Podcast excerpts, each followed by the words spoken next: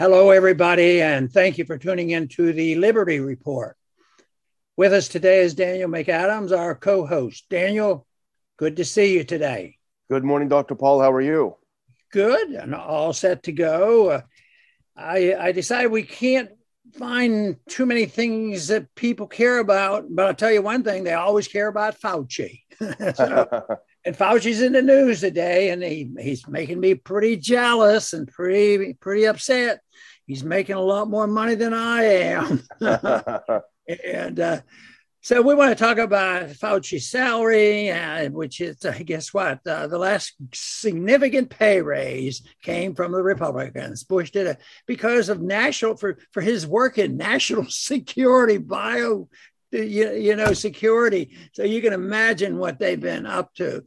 So so anyway he got a pay raise back there but uh, the news this week was showing you know how much he would have when he retires. It's no it's no peanuts. Uh, uh, yeah I, I, think it's a significant amount but it turns out to put it in perspective daniel it is said that he has the largest pension fund of anybody in the whole united states government he's just a bureaucrat. You know, he wasn't even elected, but he he is a very important individual. He knows how to stamp out pandemics and he knows how to reassure the people. He knows how to develop a consistent answer and pattern to a serious problem. So he's he's always there. So I guess that's why they're giving him this tremendous bonus. But three hundred and fifty thousand dollars that's that's that's a lot of money to retire on. But he's not ready. you know, he said that he had a lot more work to do. He's not ready to retire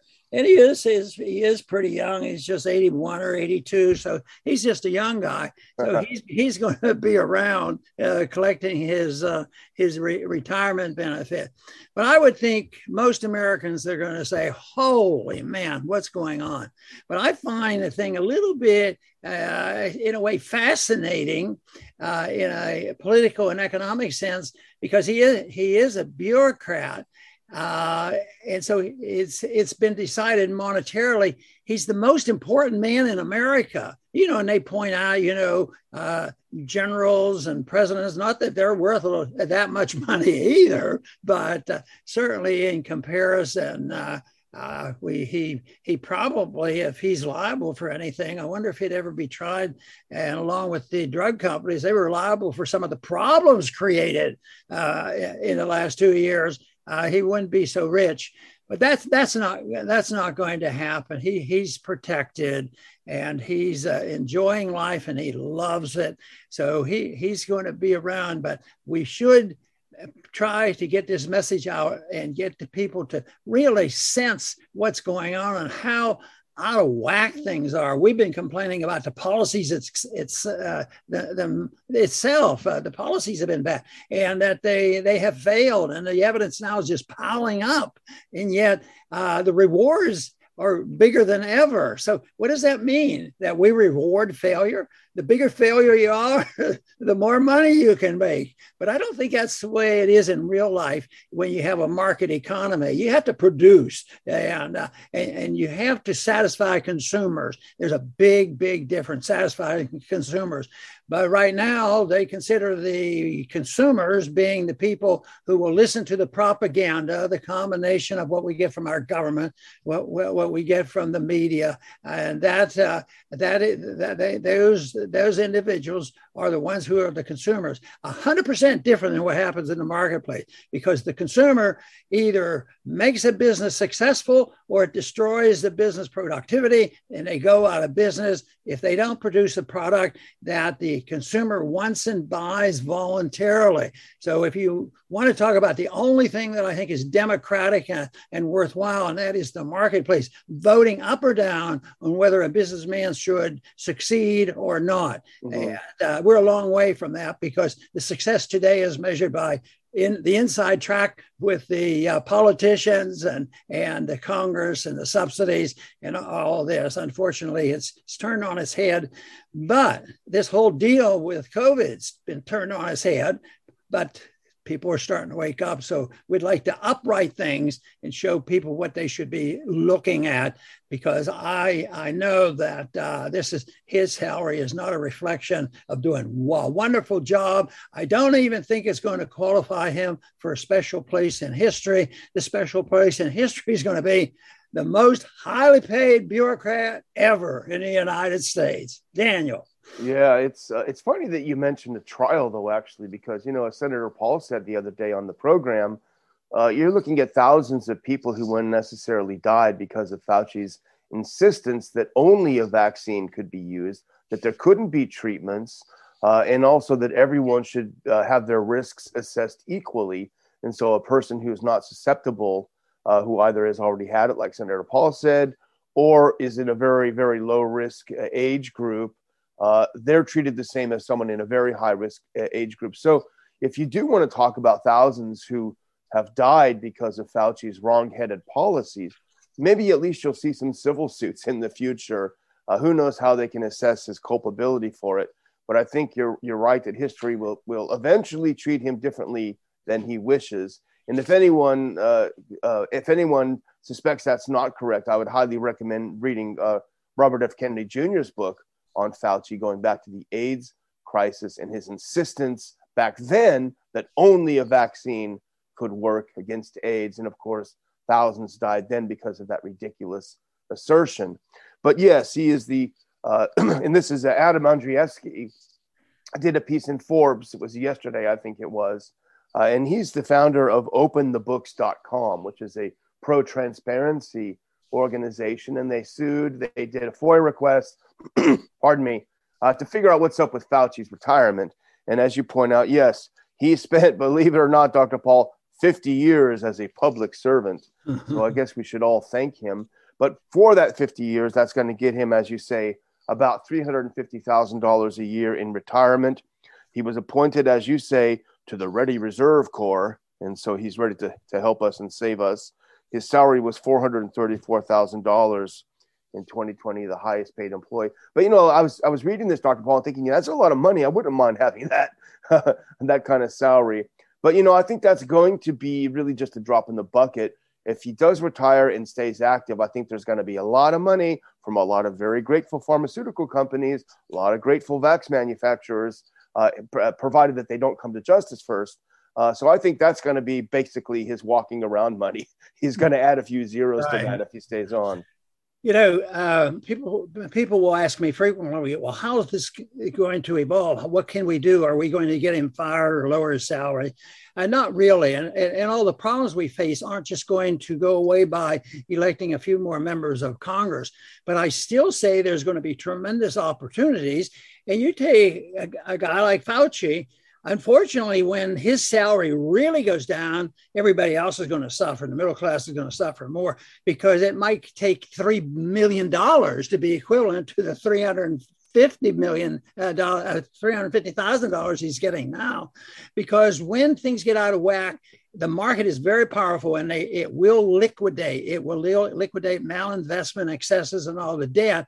And so they're engulfed in it. So the uh, we should always persist in trying to change it uh, through the system and get people attention, uh, encourage them to retire uh, without a pension. But anyway, that, that's not likely to happen. But you know, uh, he had an interview the other day on ABC, Jonathan Karl, and uh, it's it's interesting, but not surprising how he was treated on, on this program because uh, Fauci had this wonderful opportunity to paint himself as a very, very important, very, very in, dignified person saving the world. I just want to read a little bit of an answer that he, he gave uh, uh, Jonathan uh, Karl. Uh, he's, he, he asked him, uh, why, why not retire? Course, we've asked that question too. So here's the answer, Daniel. Now we know why he's not retiring. Uh, there's there's no way I'm going to walk away from this until we get this under control. I mean, that's the purpose of what we do. That's what our mission in life is. In the middle of it, I'm not going to walk away. The of course, I can add, or the world will end. Uh, you know, we're in a war, John. It's the kind of uh, like we're halfway through World War II, and you decide, well, I think I've had enough of this. I'm walking away. You can't do that. You've got to finish it, and we're going to finish this and get back to normal.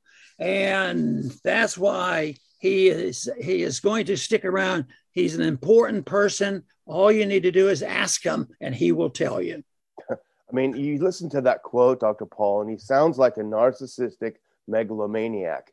Uh, it's only me. I'm the only one who can save it. Well, everything that he said, of course, he contradicts a day later, sometimes even in the same speech. Uh, and everything he's done hasn't worked. Uh, all of the measures that he that he recommended that were adopted in blue states and were not adopted in places like Florida. There is no difference uh, in how they reacted, uh, in, I mean, in how the virus reacted in those states. So you can't really point to any success uh, for the policies that he's outlined. But but here he is thinking that if he goes, you know, after me the deluge, uh, and that's really the sign of a sick mind. Uh, and it's actually becoming pretty pathetic to see. And half the country hates his guts. So, you know, at least half the country's right. There, there, there you go. So he he's going to be here, uh, but along with this, when we've complained about his operation and his successes, and uh, we, have addressed this, and uh, and we've been very uh, very precise that we don't endorse what he's doing. But there was an article that came out t- today also that uh, described this as the greatest what he has been doing as the greatest policy failure in peacetime that has existed uh, in, our country. And that, this is written by Robert Fellner, who uh, quotes a, a, Professor Allen, and it was published in the Mises Institute. So it can be found not only on Zero Hedge, but with the Mises Institute. But uh, they describe, and he describes very clearly, you know how how this whole thing has failed. And uh, but he uses specifically how the policies he, he look, they looked at it carefully on what was going on in Nevada. And uh, and, and to comparison and when we we've done this constantly have compare one state with another it's sort of st- sinking in because uh, uh, there's there's a movement of people now in this country. They're doing their voting and they're talking, but they're talking with their feet, and they're leaving these these states that have been so abusive and and they're headed downward socially socially as well as economically, and they're going somewhere else. And I think this is this whole point. But the description I think is is very accurate. This whole thing, uh, I, I, one of the greatest policy failures ever. And uh, this is a big one. This, this, whole thing, when, when you think it was happening, but the whole thing is, uh, you, you, know, it, it's it's rather dangerous. It's still uh, it's still very, very risky if uh, your boss tells you you better not say that or you're out of here because uh, they don't tell you why but why the, the, real reason is that they're carrying out orders. The governments don't enforce all this uh, all these regulations or they're not against viola- they're, they're, not for violating freedom of speech but uh, they know how to put the pressure on it because everybody, it seems, have some connection with the federal government, and mostly it's some type of monetary uh, uh, reimbursement that they get from the government and contracts, and therefore they do they do what the government tells them, and that that to me has you know allowed this thing to expand. But once again, the failure of this whole thing will be when prices go up, and believe me, all I hear about now when I talk to individuals prices are already going up. Yeah, but they're just barely starting to move, from my my estimation, because they're going to move up a lot more, a lot faster, and this whole thing is going to get a lot muddier before we really have the opportunity for people to pay attention to what a free society is all about. Yeah, this is an interesting article, Dr. Paul, because Fellner cites a study that was conducted this summer uh, by the National Bureau of Economic Research, which is kind of a quasi government entity. It gets money from the federal government. So it's not about to bite the hand that feeds it unnecessarily. Um, the study was called The Impact of COVID 19 Pandemic and Policy Responses on Excess Mortality. It's a fancy way of saying they took a look at lockdown policies in 43 countries and they took a look at, at the effects of those policies Were they effective or were they not effective? And the tool they used to measure that was excess mortality uh, versus pre COVID excess mortality. And a couple of key findings that are really worth thinking about, uh, and hopefully history will, will record this uh, as the conclusion of these terrible policies. The first one, their study failed to find that countries or US states that implemented early lockdowns had lower excess death than those who were slower to implement them. So no, you know, the, they always say, well, if we'd only done it earlier, we wouldn't have deaths. They did not find that. And the second key finding, Dr. Paul, they failed to observe differences in excess death trends before and after implementation of lockdowns based on pre COVID 19 trends. So, did not see any difference in lockdown uh, versus non lockdown. The lockdowns were not effective. And in fact, they resulted in a higher excess mortality because of the harms they cause, the increase in suicides, drug overdoses, et cetera, et cetera. So the, the when the result comes in, when history is finally written on this, it will be as as as Fellner and Mises says, uh, the Mises Institute says, the greatest policy failure probably of all time. Right. You know, I want to go on to uh, another announcement by the CDC. It's amazing how we get announcements, and sometimes they change. You know, like just recently we had the president change his mind. He said, well, maybe the federal government's not doing so hot. I think the states should get involved. Well, that didn't go, over very well with his staff, so he had to reverse that. It probably took less than 24 hours. Of course, some of these reversals, even with Fauci, occur within his his, his speech that he's giving. They flip flop around. But right now, I want to uh, make, uh, point out uh, an article uh, again with a Lew Rockwell site by Martin Armstrong. And uh, the title of this article is CDC admits COVID tests are invalid.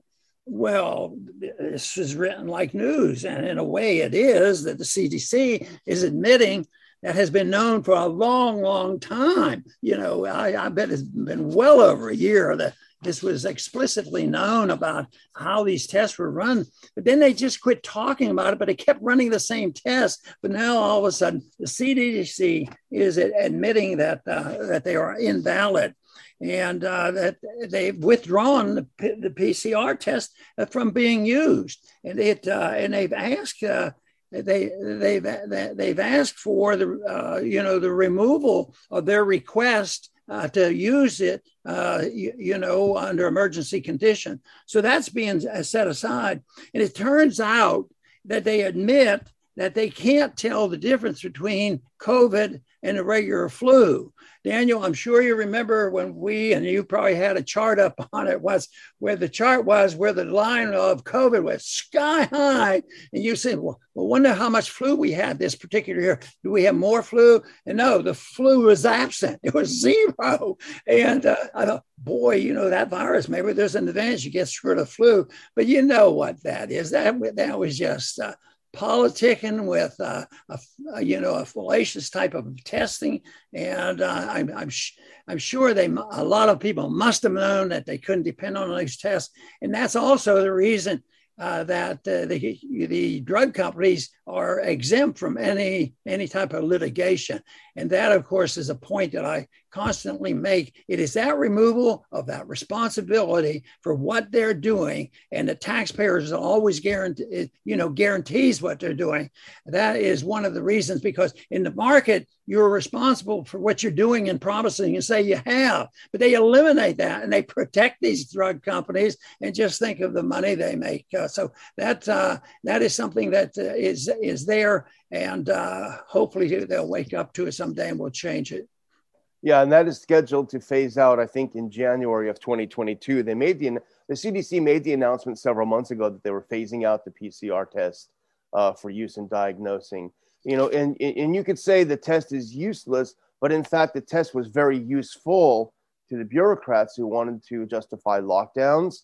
And also, after the CARES Act was passed, it was very useful to hospitals that wanted to cash in on the deaths of people with COVID, not from COVID, so they could get that extra money. I don't know, I forget what it was, 60,000 or whatever. You get more money if you put people on ventilators. So they put everyone on a ventilator and killed them that way. Uh, so it's been very useful, and it's also been very useful in ramping up the fear. And in fact, it's being used now to ramp up the fear. Uh, as I mentioned in yesterday's show, we were near Houston yesterday. Every one of these test centers is packed. Everyone is going in to get tested. They're freaking out. You know, people have joked this is the first time in history you got to go get a test to find out if you're sick or not. you know, but they've been very useful. But you know, it's been said before um, by Kary Mullis, who was the inventor. He was a Nobel Prize winning chemist, the inventor of the PCR test. Uh, he essentially said that they should not be used to detect uh, infecting viruses. And of course, uh, when people started saying that uh, a few months ago, Reuters came in and fact checked it as false. He didn't say that. Then a fact checker fact checked the fact checkers and found out, in fact, that he may not have uttered those exact words, but that certainly was the sentiment in the interview. And I've seen the interview where he essentially says that. Uh, and so, but instead of uh, admitting they're wrong, Dr. Paul, Reuters just said, well, it's misleading. so, but anyway, it wasn't, it wasn't designed to, intended to measure what they've used it to measure, but it served very, very well the people in power who were authoritarians and were grabbing that power. Yeah, you know, it always fascinates me for how they try to cross the T's and dot the I's and cover themselves. And this is a statement that they made about withdrawing the request. And here, this comes from the CDC. After December 31st, the CDC will withdraw the request to the U.S. Food and Drug Administration for emergency use authorization uh, of the COVID test. And, uh, and that was started in 2020. So here they do it.